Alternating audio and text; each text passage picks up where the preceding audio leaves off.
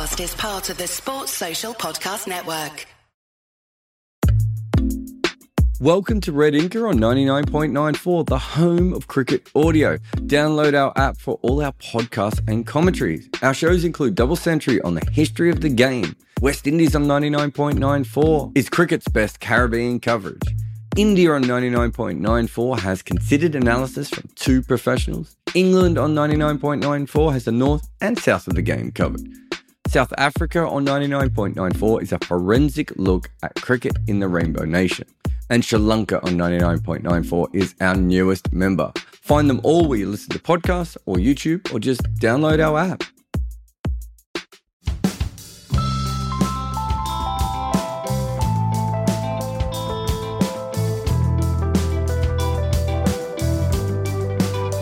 Welcome to Red Inker, which is part of the 99.94 network. I'm Jarrod Kimber.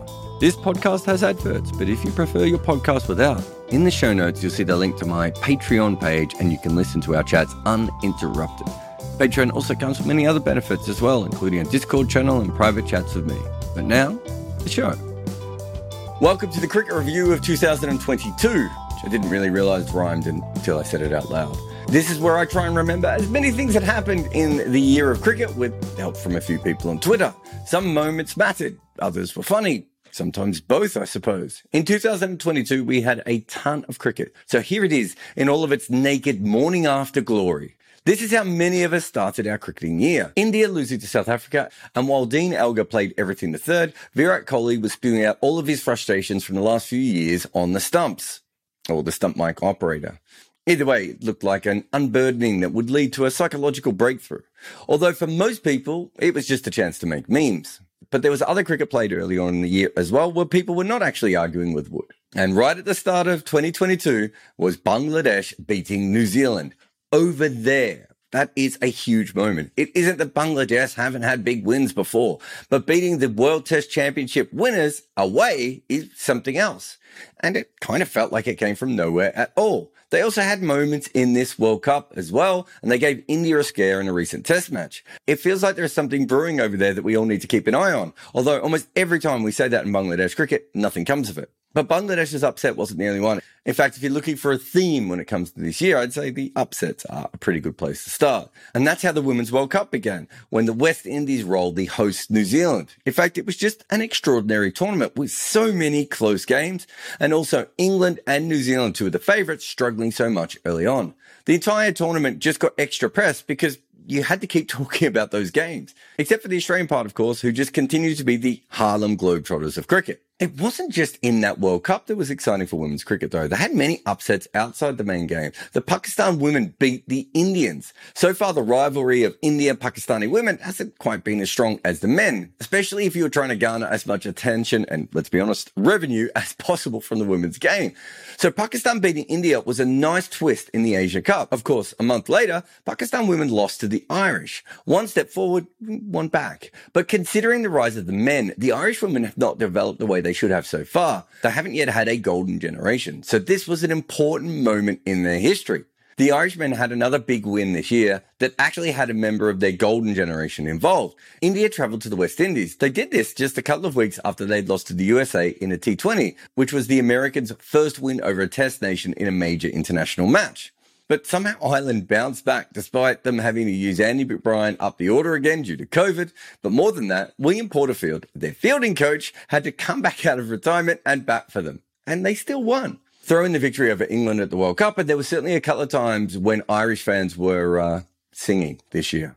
But it is worth just pointing out that West Indies won again, because this is a huge thing for the Irish cricket team to go over to the West Indies and win. Even if we know the West Indies aren't the side they once were, that's not how casual Irish cricket fans think of these things. But there was even a bigger story later in the year when Ireland had their first player go in the IPL auction. Josh Little, the fast left armer, who in truth, if he'd played for a bigger team, I think probably would have already got the tap by now. But while some of the wins for Ireland in the men's and women's game were quite big, realistically, the biggest thing that could happen to Irish cricket is that their players keep getting picked up in overseas professional leagues. They'll never be able to offer their players that much money, but that actually gives young players a proper career path within the game. In many ways, Josh Little is their fast bowling totem. And in the IPL of 2022, we saw one of the new franchises, the Gujarat Titans, win the title. But you know what is more fun? In the same year, we actually got the fake IPL, a tournament in which we saw some of the funniest cricket ever produced by Russians and a crime syndicate. In fact, it all reminded me of when Sudeep Dwivedi made 70 from 34 balls when playing for the Kanpur SBI and General team. Sadly, his name was wrongly entered as Shivang Dube on the scorecard. But back in the real IPL, they finally announced a women's edition, a long time overdue.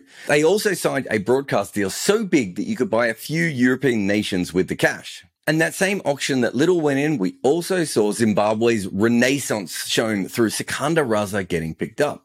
And think about this. We're only a year on after Ryan Burl's tweet about needing shoes. It's been quite the turnaround for Zim cricket. Suddenly out of nowhere, Sikandar Raza was one of the best players in the World Cup, an IPL buyer, and he did it all as a late blooming Zimbabwean player. Think of where Zimbabwean cricket was in 2021 and even earlier. To go from where they were then to one of the best stories in cricket this year is absolutely crazy. And it actually started before the World Cup. They had been showing some good form for a little while since they'd been coming back from their brief ICC suspension. But the major victory was when they beat Australia in an out of season ODI. Sure, Australia were looking at the World Cup and had already won the series, but even so, Zimbabwe went from basically not being in cricket to beating Australia at home. That's one hell of a U-turn. And how was all this celebrated? By getting out of the first round of the World Cup, inspired by potentially the best fans at the tournament. This was already a huge achievement for them, but they made it look small when a random Zimbabwean fan inspired a rivalry that none of us really knew was happening, the fake bean controversy where a man claiming to be Mr. Bean had gone to Zimbabwe and, and, hadn't gone well, but years ago. But it resurfaced. And this gave us one full day of incredible content, but we assumed that the game would go absolutely nowhere, especially when Zimbabwe put up a fairly ordinary first innings total. Of course, it was very different when Zimbabwe got on top of the ball, and then after the very final delivery, they double clutched victory with this run out. Pak Bean was defeated, but it wasn't the only time that Pakistan struggled this year. They went into the World Test Championship with a pretty good chance of making the final. And then they didn't win a test at all from seven chances against Australia, England, and New Zealand. It kind of, all of that kind of overshadows Australia's win, which was interesting in itself. Pat Cummins was in an endless arm wrestle with Babar Azam, which was fantastic. But the real win was that Australia, a famously timid tourist, turned up at all. But obviously the England losses were more dramatic but also more romantic. The end of the first test was absolutely incredible. England fighting the dying sun was about as beautiful as test cricket gets, unless you are a Pakistan fan. But it just wasn't a great year for Pakistan. They were dreadful in test cricket, lost the Asia Cup and World Cup finals. And in true Pakistan fan, they ended the year with some embarrassing attempt to win a game, a bunch of teenagers that they were desperate to get involved with, a former coach that they were hoping would come back, and a public spat between their administrators. Comparatively, Afghanistan had a fairly slow year. In fact, I had to check three or four times to see if they actually did play in the World Cup. But they did when it didn't rain. And then afterwards, Mohammed Nabi left a fairly big letter saying that it was all terrible and he was going to step down because of how poorly it was all run. Sadly, at this stage, something like this does seem to happen to Afghanistan at every major tournament. There were other things that weren't good news for teams as well. We watched the demise of New Zealand's golden generation. You wonder if this is the last time we'll see a smaller team at number one for a while. And one of the main reasons is that those teams are going to struggle to keep their players one of the greatest bowlers ever, essentially retiring or at the least stepping away from the main team because New Zealand is no longer his main team. Now he's going to play for the same franchise owners in a bunch of different competitions all around the world. After years of talking about freelance cricketers and players knocking back playing for their countries, this is the first time that we actually saw the IPL owners buy so many teams that they could just keep one player playing for them almost all year round.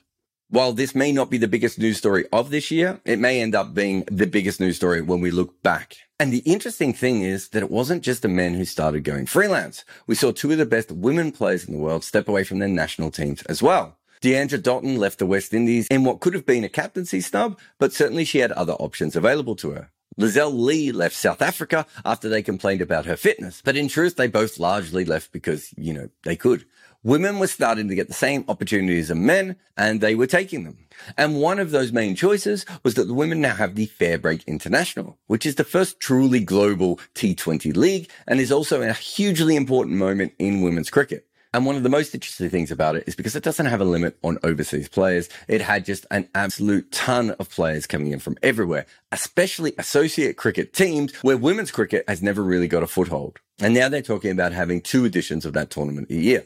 But to be fair, there are also some moves within the women's game by the major boards. The women's CPL has started. The PSL has also announced their tournament. I mentioned the IPL one earlier. But in a non-league situation, it was quite interesting when Cricket New Zealand decided to pay equal match fees to men and women. It doesn't mean that they are getting the same money yet, but, you know, baby steps. Another huge move in women's cricket was Matthew Mott. The coach of the all-conquering Aussie women left that job to run the all-conquering England white men's team.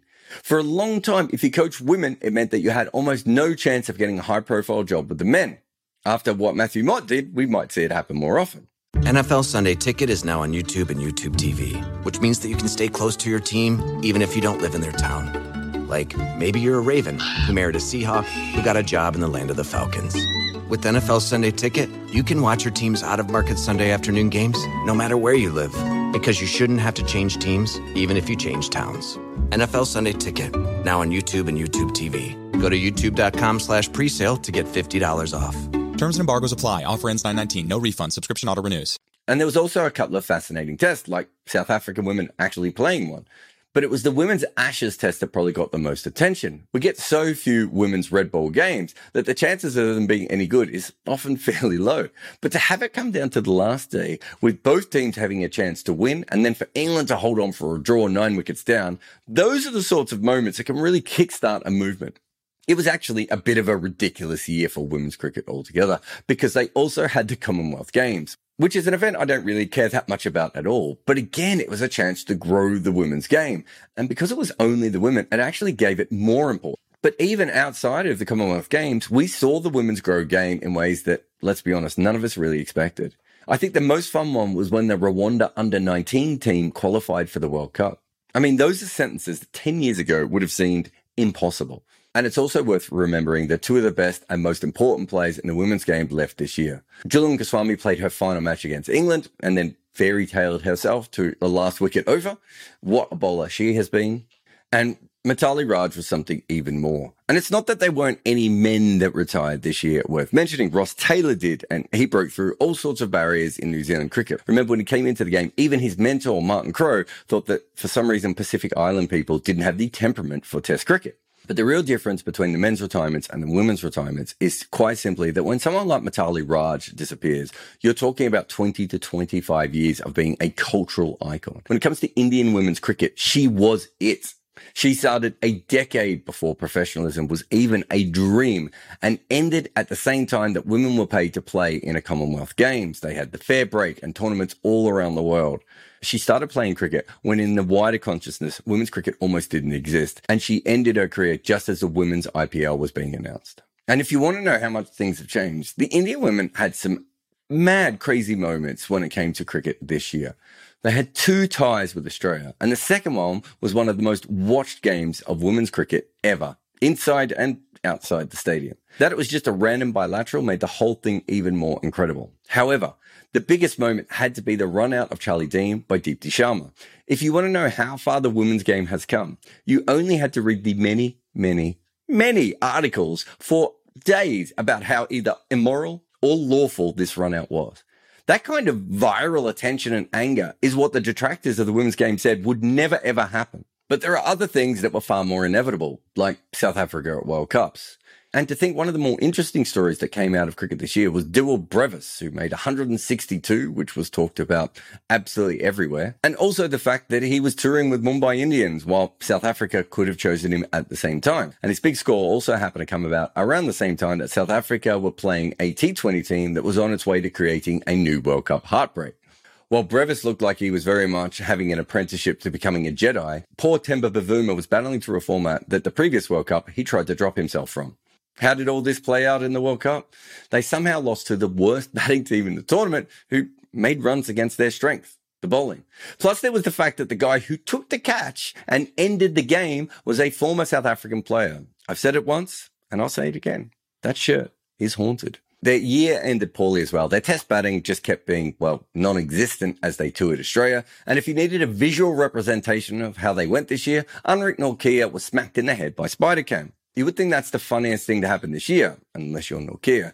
But it wasn't even the funniest thing to happen in December in Australia. That had to be when the Sydney Thunder somehow in a T20 game were dismissed by 15, the lowest score that any team has ever achieved in the white ball game. Bravo. In terms of poor years, the West Indies didn't have a great one. They lost a couple of captains and a coach. They didn't get to the second round of the World Cup. And along the way, they made everyone laugh at them when Shimron Hetmyer missed two flights to come out to the World Cup. To miss one plane might be regarded as misfortune. Two is carelessness. In truth, outside of Kyle Mayers' six and their win over England that might well have helped change Test cricket forever, there really wasn't that many positives for them. They did have Rahkeem Cornwall's double century in a T20 game, which of course might have meant more if they hadn't been ignoring him for ages. However, they did have one great story. They found Tagenarine Chanderpaul and not really found him as I suppose they always knew they had him as he was related to Shivnarine Chanderpaul. And he may not be as good as his dad, but in a year like this, him standing up to the Aussies was at least something worth remembering. And if it was bad for South Africa and the West Indies, then Sri Lanka had something of a bounce back. They actually started winning again. So much so that they only went and won the Asia Cup and they celebrated that by losing to Namibia in the opening game of the World Cup. But considering the last few years of Sri Lankan cricket, this was certainly much better for them. But let's be honest, this was the year of England. And it was their World Cup too. Even half fit, they rode through it despite a random loss against Ireland along the way. And it wasn't even their only victory in Australia. The learning disability team had already won the Ashes there. But many incredible things happened in England this year. Like they went to the Netherlands and they got higher than any ODI side had ever been. And in any other year, that would probably be the thing you'd be talking about. But England changed cricket so much this year that they leave 2022 as the first ever holders of the dual white ball crowns. And they are either changing test cricket forever or at least entertaining the hell out of us trying. And yet they win a World Cup, they change test cricket, they do all these things, and they still give us one moment that might be the funniest of the year. When Stuart Broad bounced Jasprit Bumrah into a world record, meaning that like England, Broad had two different titles. The crown of the most runs ever in a T20 international and a test match. And in any other year, we'd probably be talking about the weird things that happened in English cricket this year, like the blast final that finished, I don't know, like three times from what I could tell, or there'd be huge celebration for Sam Northeast and his 400 runs. But let's be honest, this year is really about Bazball. But let's be honest, this year is really about Bazball. And if there was any moment that it will be remembered for, it is when Jonny Bairstow went nuts at Trent Bridge. He is a casualty of modern English cricket dropped, promoted, relegated, shunned, rested, degloved. Bairstow is an oddity of the modern game. And then suddenly he plays an innings that might have actually changed the way test cricket is played. I was there. I saw every ball live and I still can't quite get my head around it. It felt like watching the world shift. And what Bairstow and Stokes did that day led to the 506th day against Pakistan, where England flipped everything we understood about test cricket and played the way that they had been destroying the white ball. And they did it without Bairstow. We don't really know what will be important from this year in years to come, what will last and what will fade. But this year, we don't really know what will be important in years to come that happened in 2022. We don't know what will last and what will fade. But right at the moment, this year was all about Bazball. And consider that that happened in a year where we had a match that was watched by a decent percentage of the entire world that came down right to the end where we saw the biggest, brightest star in cricket. Virat Kohli managed to hit this shot to help win the game. It tells you what an incredible impact England had on this year. I mean, who on earth thought a year ago that a review of 2022 would be telling you that the biggest story of this year was Jonny Bairstow and something called Bazball? Just a huge shout out to everyone. Thank you for watching, for listening, for commenting, for sharing, for pressing the little bell icon and everything else. The more you like, the more you watch, the more you comment, the more videos we can make. Thanks again for all your support, and I'll see you again in 2023. Thanks for listening to Red Inker on 99.94. For more information about us, go to 99.94dm.com. Remember to download our app or just search for West Indies, India, England, South Africa, and Sri Lanka with the search term 99.94 where you find podcasts or on YouTube. There is more information on my guests in the show notes. Please support them where you can, but also support us. If you can't help out on Patreon, every single review, share, or word of mouth suggestion to your friend helps us. However, this podcast is made available by the people who support us at Patreon, so thank you to all of those who do. There is a link to the Patreon in the show notes. Red Inker is made by me, Jarrod Kimber. Nick McCorriston makes the best audio anyone can from random Zoom calls. We also have a great support team from 42 with Rati Joshi on socials, Aurojyoti Senapati, and Maida Akam producing some of the shows, and Mukunda Bandreddi as the head of YouTube content. Our theme tune is by the Red Cricket.